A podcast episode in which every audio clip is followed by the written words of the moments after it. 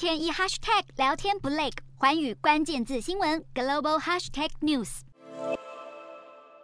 大批民众聚集在日本神社参拜，即使是在室外空间，每个人脸上还是乖乖戴着口罩。不过，这个景象很可能在今年春季以后就再也看不到。因为日本政府传出要在黄金周长假以后的五月八日下调新冠肺炎的分类级别，从原本的第二类传染病调降到和流感同等级的第五类，同时也会放宽室内戴口罩的规定。除了养老院等特定机构必须佩戴口罩以外，其他时候室内是否戴口罩可能会放宽，让个人自己决定。其实，日本首相岸田文雄先前就曾透露下修新冠肺炎级别的时间点。日本陆续松绑防疫的同时，邻近的北韩却传出境内呼吸道病患增加，政府因此下令首都平壤从二十五日零时起封城五天。南韩媒体报道，北韩外务省已经向各国使馆发出通知，要求配合政府的封城措施，并且建议外交人员在这段期间尽量避免外出或是乘车离开使馆和驻地。所有外交人员沟通也必须以电话方式进行。